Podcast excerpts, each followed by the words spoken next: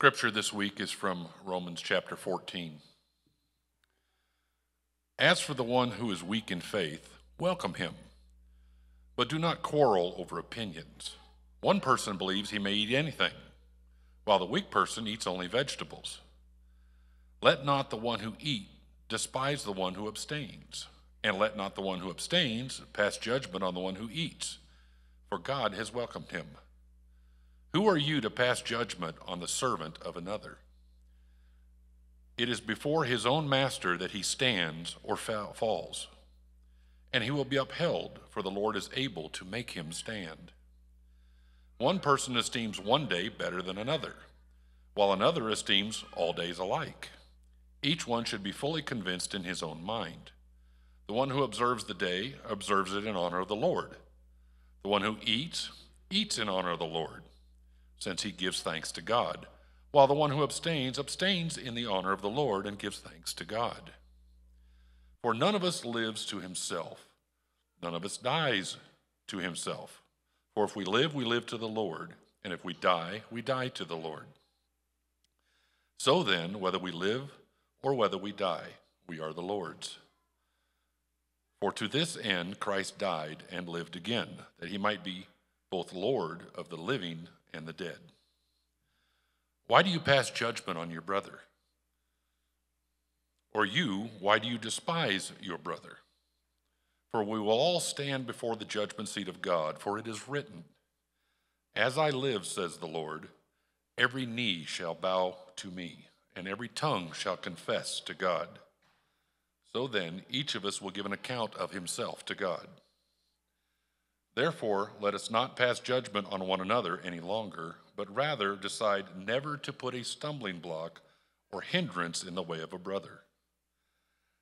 I know and am persuaded in the Lord Jesus that nothing is un- unclean in itself, but it is unclean for anyone who thinks it's unclean. For if your brother is grieved by what you eat, you are no longer walking in love. But what you eat, do not destroy the one for whom Christ died. So do not let what you regard as good be spoken of as evil. For the kingdom of God is not a matter of eating and drinking, but of righteousness and peace and joy in the Holy Spirit. Whoever thus serves Christ is acceptable to God and approved by men. So then, let us pursue what makes for peace and for mutual upbuilding. Do not, for the sake of food, destroy the work of God. Everything is indeed clean, but it is wrong for anyone to make another stumble by what he eats. It is good not to eat meat or drink wine or do anything that causes your brother to stumble. The faith that you have, keep between yourself and God. Blessed is the one who has no reason to pass judgment on himself for what he approves. But whoever has doubts is condemned if he eats, because the eating is not from faith or whatever does not proceed from faith is sin.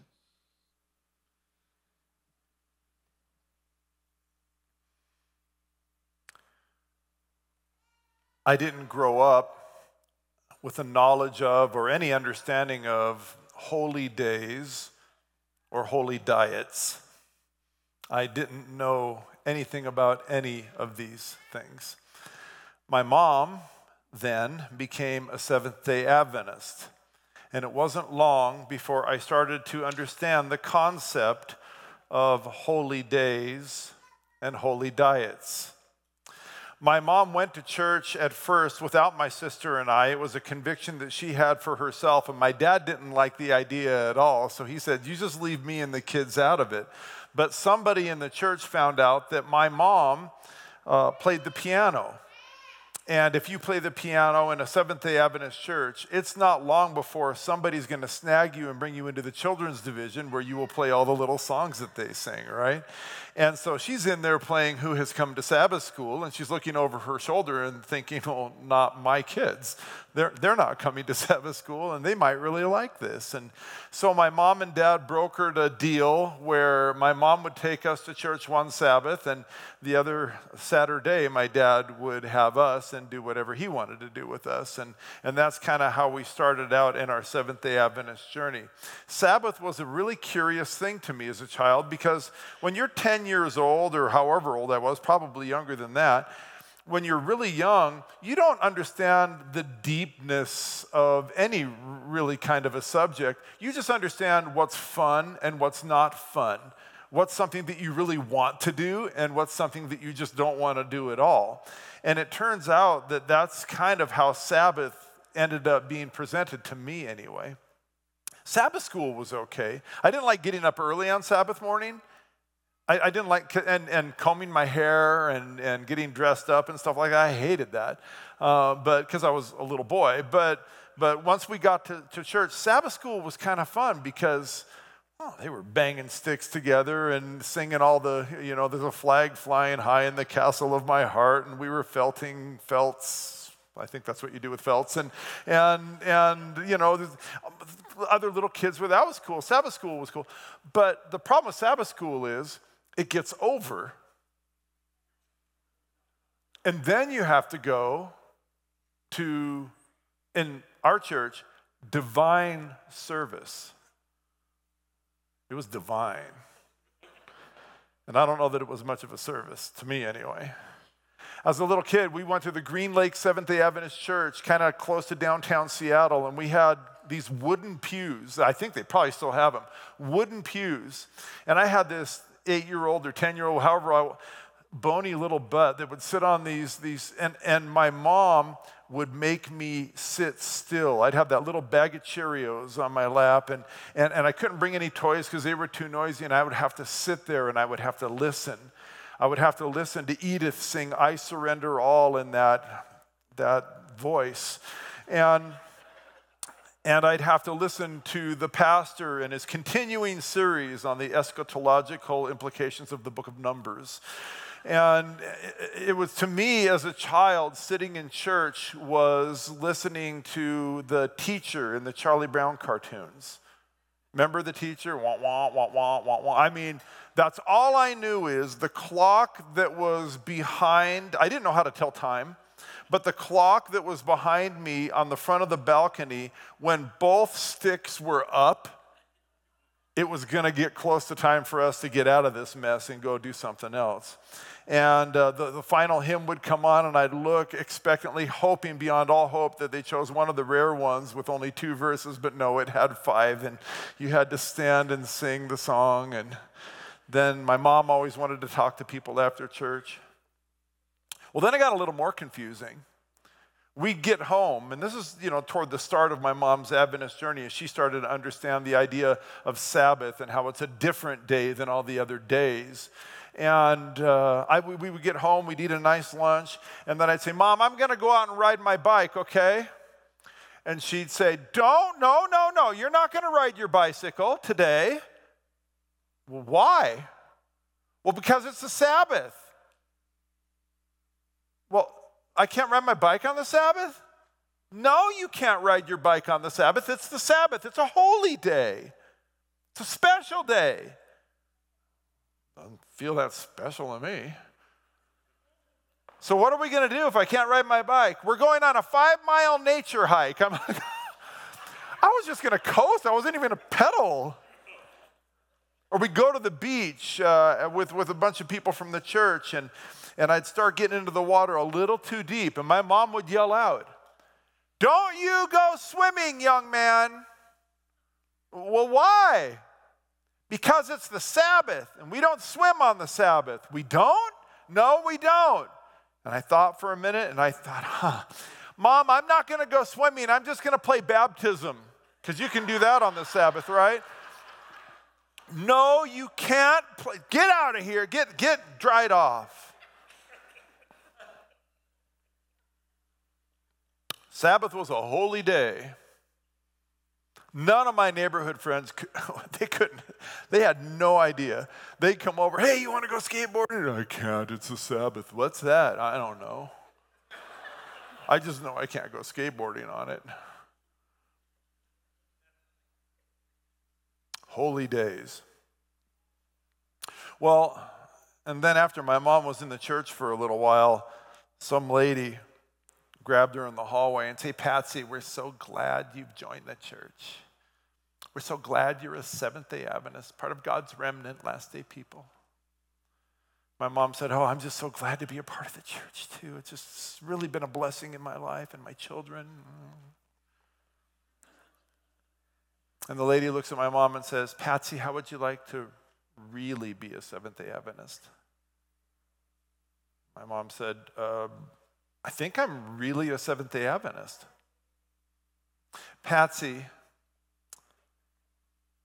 I have something I'd like to share with you. Okay, what would you like to share with me? She drug her into a little room where there were a whole bunch of pamphlets and leaflets, and she gave my mom a pamphlet on vegetarianism. And it wasn't like a normal pamphlet on vegetarianism, it was a uh, neo Nazi fascist pamphlet on vegetarianism. My mom read this thing and she was convinced at the end of it that the Bible and Ellen White and everybody else knew that if you were still eating some sort of flesh foods by the end of time, that somehow you couldn't be translated, and we can't have that. We want our kids translated with us, so we better become a vegetarian. Now, my mom didn't tell anybody she was reading this stuff. She just studied it out for herself, and she decided that there is also not just a holy day, but there's also a holy diet. We had one tradition in my family. One. It happened every Sunday. Every Sunday at six o'clock, we would sit down at the table with a big bucket of Kentucky Fried Chicken, and we would all turn our chairs toward the TV and we would watch Star Trek together. You know Star Trek? Live long, live long and prosper. You know it, right? That's what we would do. So my mom goes out to get the chicken, and we're sitting at home doing whatever we're doing. And when she comes through the door, before Star Trek is supposed to start, with the bucket of chicken in her hand, we looked, and she didn't have a bucket of chicken in her hand. She had grocery bags. And my dad looked up and he said, Where's the chicken? And my mom said, Oh, um, yeah, we're going to become vegetarians. And my dad said, Vega, what? And she said, Vegetarians, we're not going to eat meat anymore. And he says, What kind of nonsense is this? And she said, You're going to like it, don't worry. Well, she went into the kitchen to prepare the food, but the pamphlets that she read suggested that the more raw f- the food is, the better the nutrients and maybe the easier to translate. I don't know. And and, and so she went in and, and, instead of cooking stuff, she just cut a bunch of stuff in half and put it out on the table. And she said, Okay, it's time for dinner. And we all went around the table, turned on Star Trek, and, and, uh, and we sat there and looked, and it was all these fruits, nuts, and grains that were all raw in front of us and you weren't allowed to have anything to drink with your meal either. And, and so we didn't have anything to drink. You just had to like squeeze some of the fruit and get the juice out of it and, and we ate, and, uh, and it was, there was a lot of tearing and grinding and, and, and digesting, and it was good fiber. And my dad, at the end of the meal, dabbed his mouth with a napkin and said, You know, uh, nice picnic. Tomorrow, I want meatballs. I want them about this big, and I want them so cold in the middle that, that when I cut them, stuff runs out. That's what I want. I want meat. And my sister and I looked at my mom, and we just, with these puppy dog eyes, Mom, you please, Dad, be our advocate in this. And my mom says, Well, okay, I'll cook you meatballs, but the kids are going to be vegetarians. And my sister and I'm like, Oh. And every meal, it was like the dog that hides under the table, only it was our hands like this. And my dad would sneak meat and we'd eat it along with our Brussels sprouts. She went on a kick uh, and another part of a holy diet. She read something else that maybe she should have supper for breakfast. So, so I don't, do you remember these things? If you grew up in the Adventist church, all these fads that happen with our holy diet.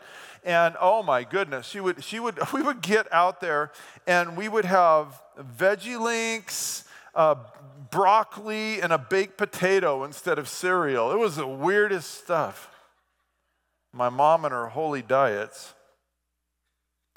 My new church life had very little to do with pursuing a deeper faith and a deeper relationship with Jesus, and a lot to do with making sure that I lived up to the expectations of those people who we went to church with the people in the new religious subculture that my mom had joined had expectations, and they were quick to vocalize those things. And uh, Patsy, are you eating right? Patsy, what are you doing on Sabbath and not doing on Sabbath? And she would project those things onto us, and my sister and I grew up with those stigmas. The Apostle Paul says in Romans 14, except the one whose faith is weak without quarreling over disputable matters. One person's faith allows them to eat anything, but another whose faith is weak only eats vegetables. My poor mom and her weak faith. the one who eats everything must not treat with contempt the one who does not. And the one who does not eat everything must not judge the one who does. For God has accepted both of them. Who are you to judge someone else's servant? To their own master, servants stand or fall. And they will stand, for the Lord is able to make them stand. Not your job to make anybody stand according to the way you think they should stand. That's God's job. Anytime you do that job, you are assuming the position of God. And when you assume the position of God, you become, according to the Bible, the little horn, the beast, the, the image to the beast, you name it, Satan himself. One person considers one day more sacred than another, another considers every day alike. Each of them should be fully convinced in their own mind. Whoever regards one day as special does so to the Lord.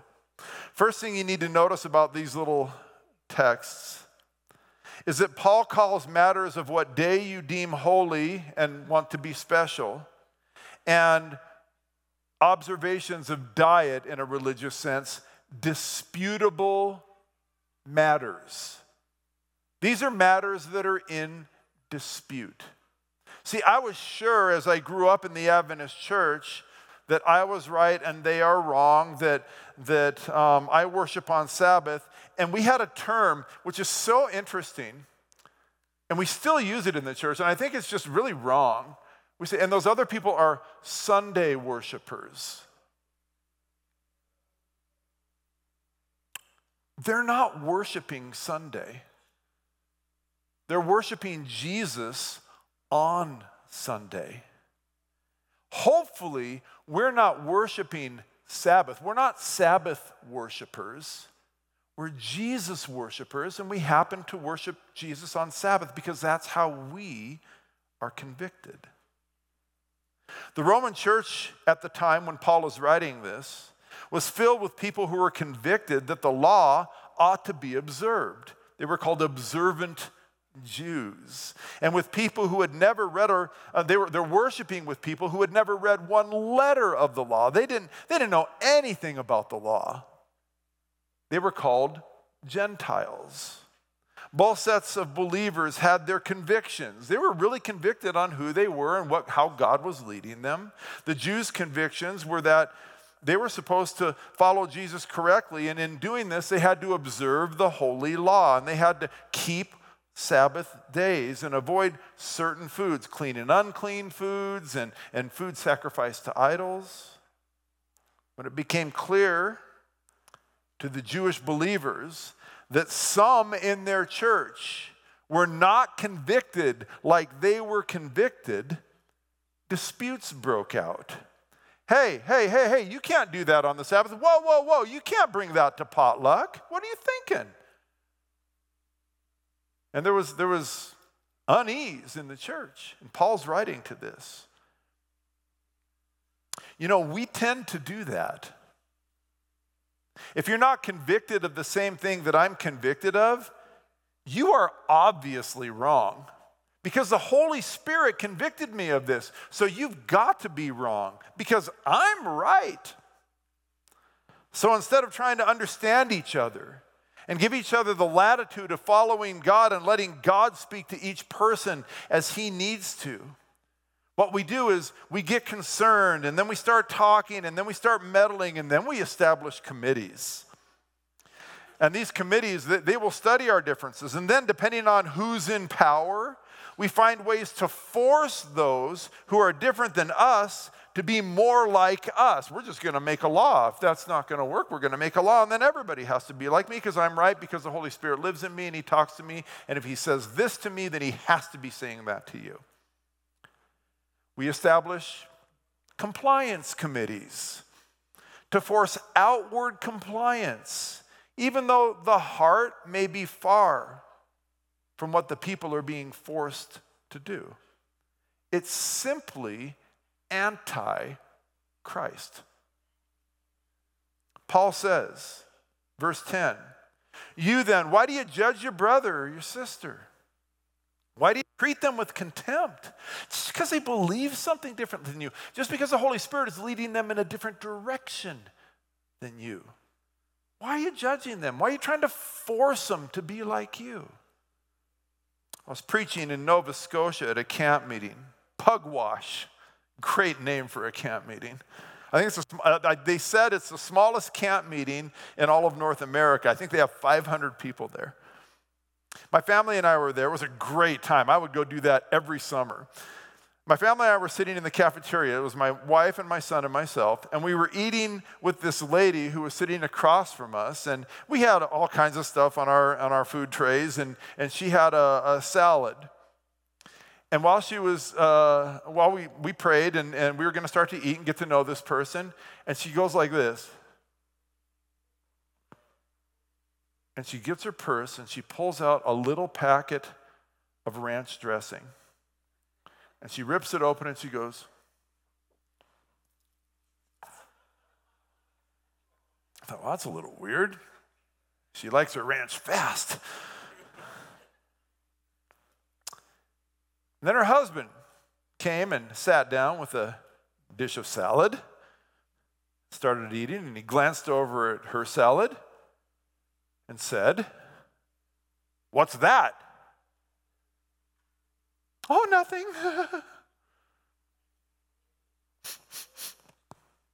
Smells like ranch dressing.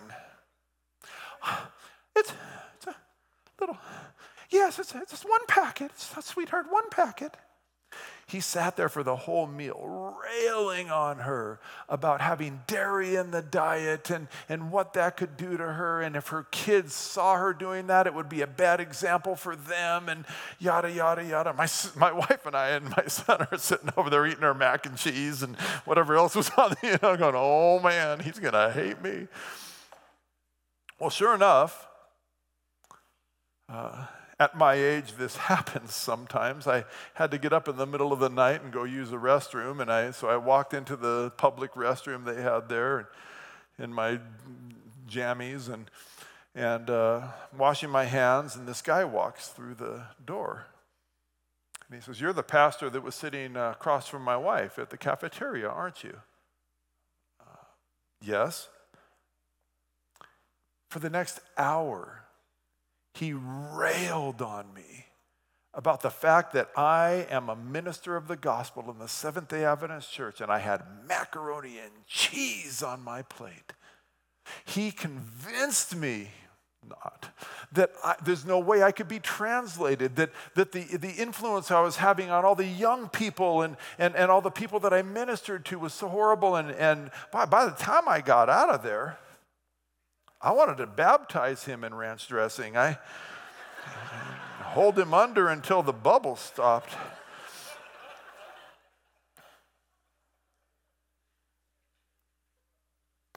You know, there was a guy in the Bible that was convicted in his own walk with God that he needed to eat differently and dress differently than everybody else. It's noted in the Bible that he did this.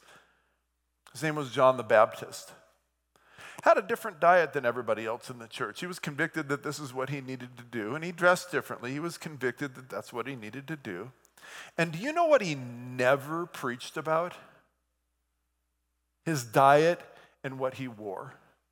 His message was simple He must increase, and we must decrease. Jesus is to be preached no matter what our convictions are about holy days or holy diets. It has to be that. His message John the Baptist is what the Roman church's message should have been and what they should have been talking about. Instead of disputing over what you do on a certain day and don't do on a certain day, instead of disputing about diets, the Roman church should have been getting together, Jews and Gentiles, old school and new school. They should have been getting together and embracing each other and say, hey, let's put Jesus at the center of this congregation, con- conversation. Let's, how can we lift Jesus up in our community so that more people would want to come in? How can we do that? That should have been their conversation all along. And Paul had to remind them of this. He says in verse 17, For the kingdom of God is not a matter of eating and drinking.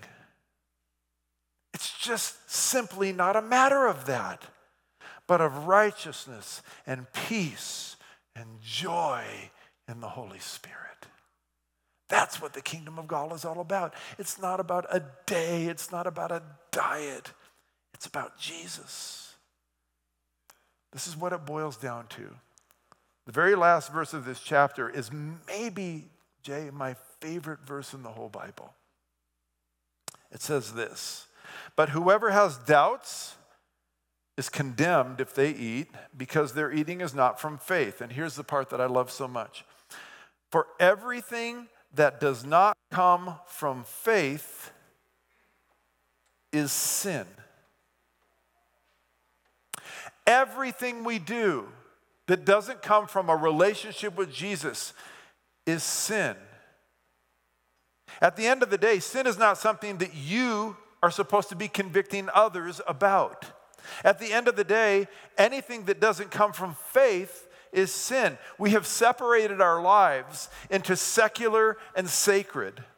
Whether it's Sabbath observance or, or what we do and don't eat, and that's fine, I guess, if that's what you want to do, but it's just not what God wants us to do. It's not how God does things. In a true life in Christ, everything is sacred because Jesus is in you. Sabbath is sacred, but so is Tuesday.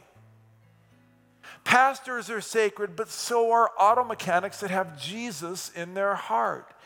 Eating is sacred, whether it's Brussels sprouts, ugh, I don't, they're not, no. They're underdeveloped cabbages.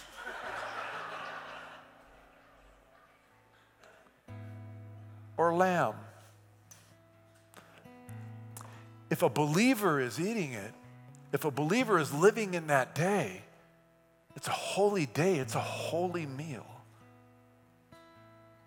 Everything that we do has to have Jesus at the center of it. And when He's at the center of it, it's holy and it's perfect and it's good. Just because somebody is convicted differently than you on what that might be does not make it cease to be holy and perfect and good. It's just not what God's called you to. It's what God has called them to. And when we trust that God is going to work in another person's life like He's working in our life, we have to trust that sometimes He's going to lead them down a different direction. Sometimes He leads people to Jerusalem, and sometimes He leads them to Babylon. But it's God's leading, and it's God's doing, and we have to trust that.